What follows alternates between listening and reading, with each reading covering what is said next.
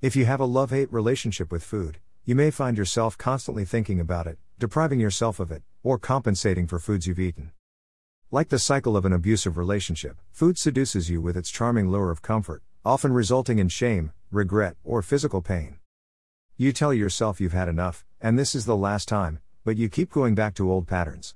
This can manifest as food addiction or eating disorders such as anorexia, bulimia, or orthorexia, an addiction to dieting.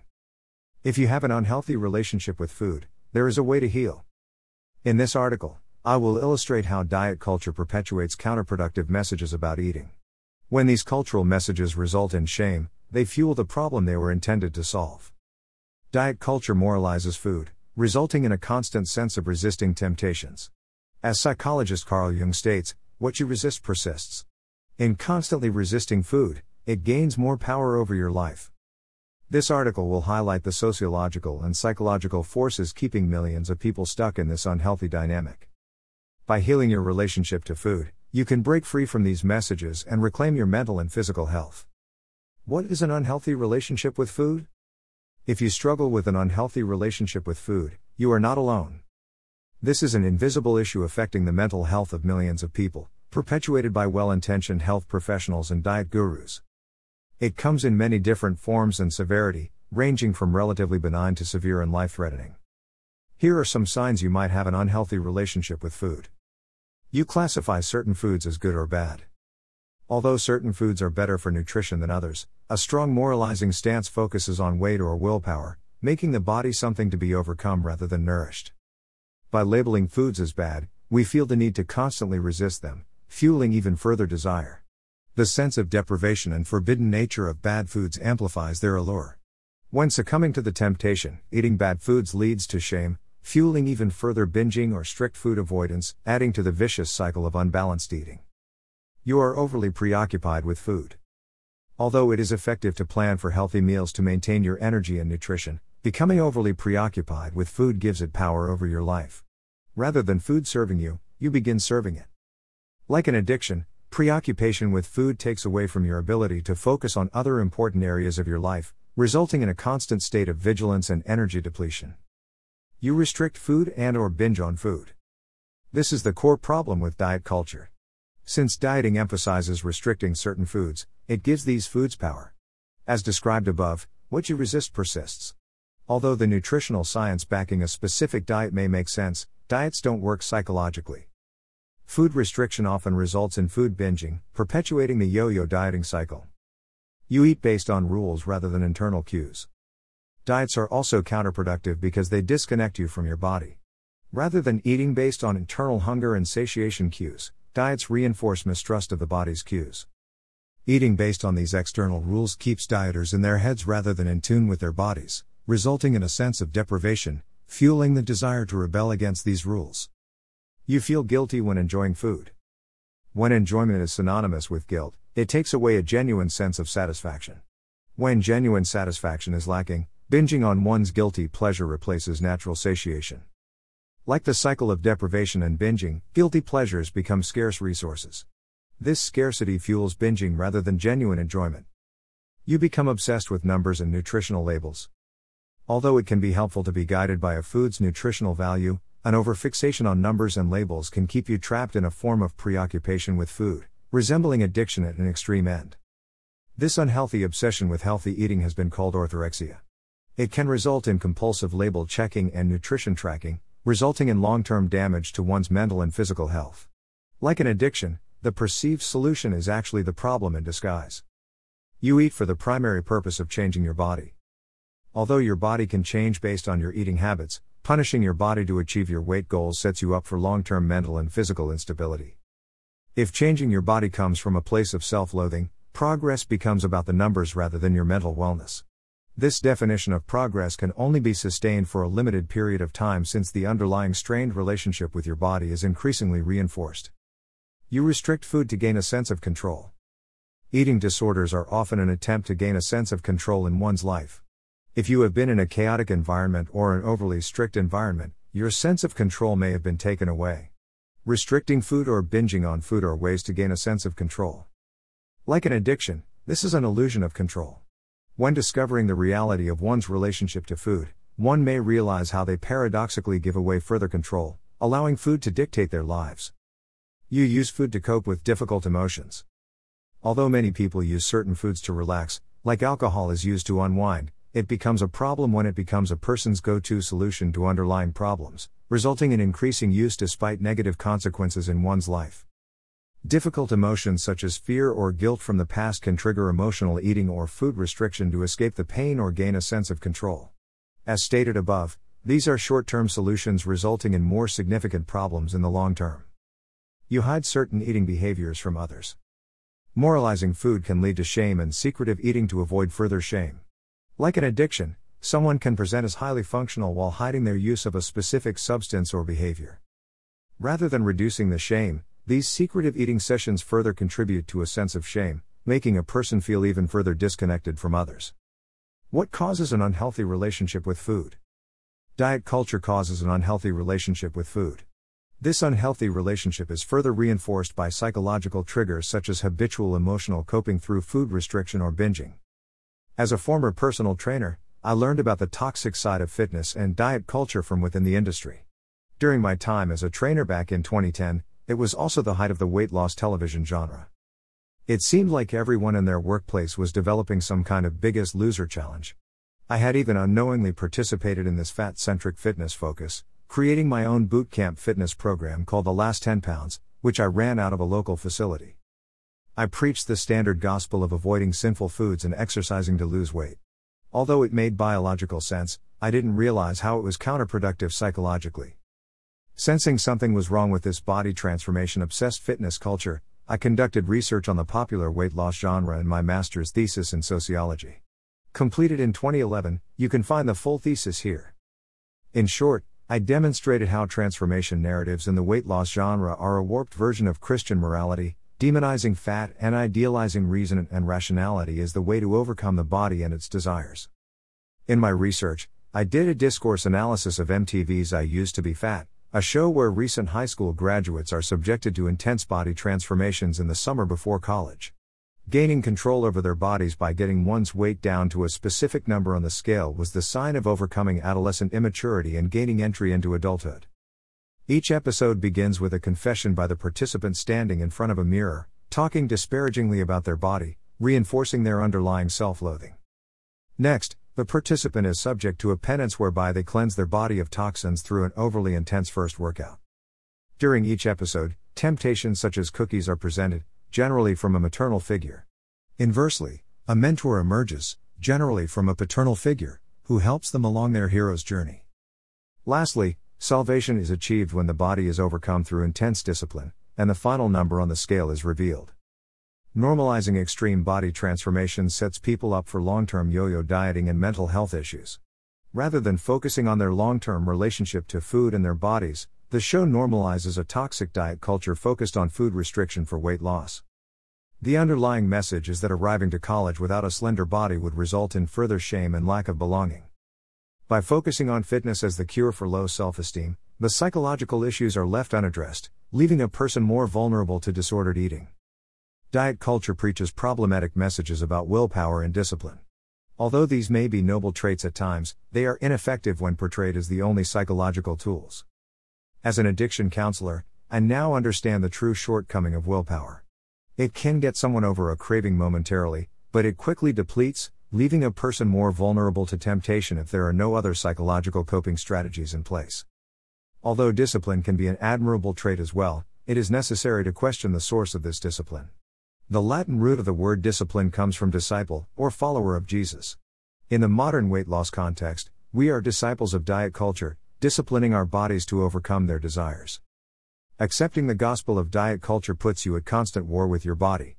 It implies the body cannot be trusted and needs strict rules to keep it in check. By getting out of your body and into your head, your body is put into a constant state of deprivation, resulting in intermittent rebelling, fueling the cycle of shame and disordered eating. This critique of diet culture goes beyond a social justice lens. Diet culture is stigmatizing and psychologically ineffective at achieving its own goals. How to have a healthy relationship with food. If you are tired of being constantly at war with your body, there is a better way forward. If you want evidence based practical advice on how to heal your relationship with food, I highly recommend checking out Intuitive Eating by Elyse Resch and Evelyn Tribole.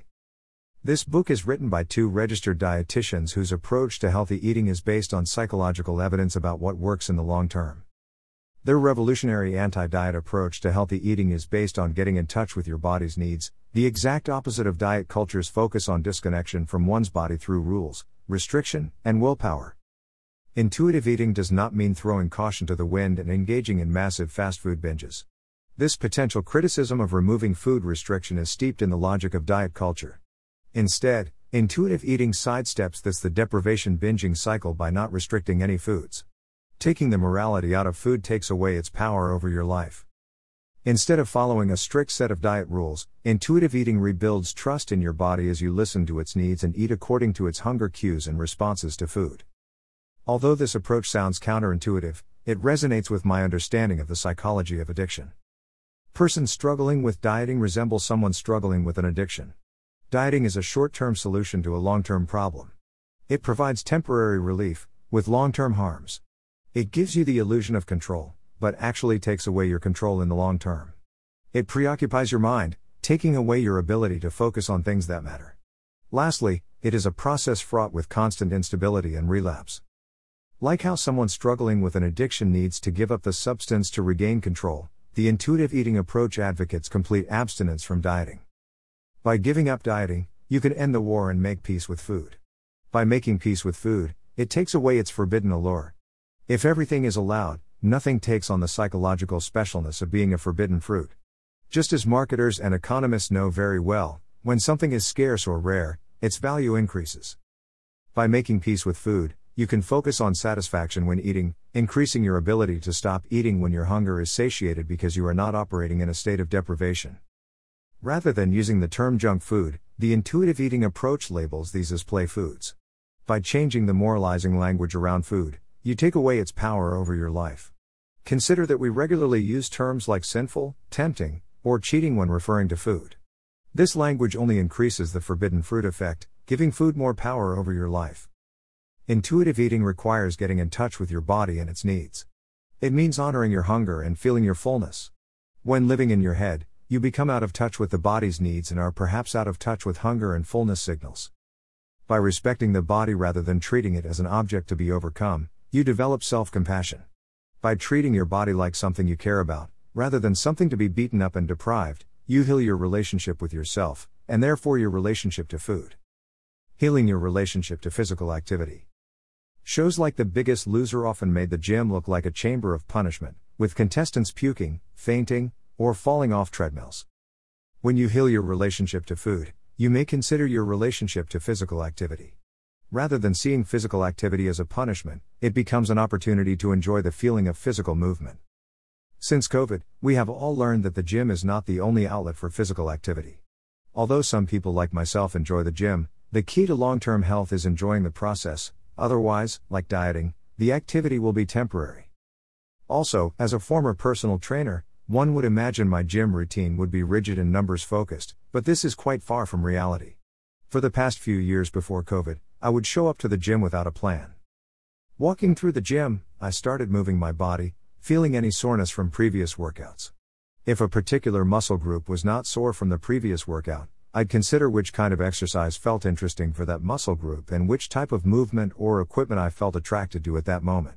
Each next activity was decided at the moment, without regard for any rules or plans. The gym felt like my playground. I actually stopped using weights and machines for about a year or so, just enjoying the pull up bars, TRX ropes, gymnastic rings, and other body weight exercises such as push ups and pistol squats. This gymnastic style workout kept me highly motivated due to the enjoyment of making progress with new forms of movement and the need to remain highly in tune with my body's needs and limits. In my days as a personal trainer, if someone asked me for exercise advice, I'd give them a basic circuit training routine or a more advanced split training routine with an 8 to 12 rep range. Although these plans may be physiologically adequate, they are often far from psychologically adequate. If going to the gym is a terrible experience, you'll probably not go for too long. The most optimized exercise plan is worthless if it's not being used. These days, when someone asks for a workout plan, I ask them what they enjoy. I inquire about all of the outdoor activities they enjoy, sports they've participated in, and what things they've perhaps enjoyed doing at the gym. I also inquire about activities they may be curious about but have not tried.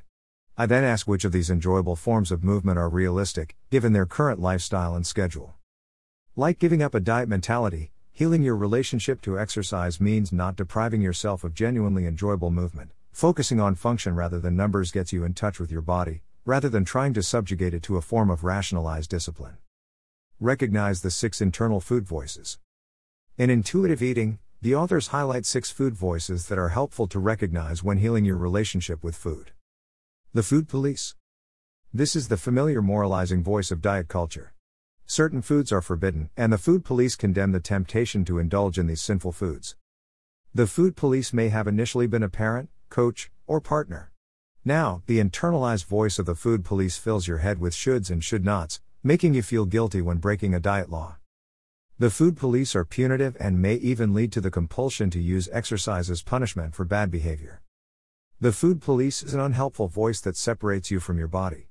When it pops up, it can be acknowledged and gently reminded that its rules no longer apply because you no longer operate in its jurisdiction.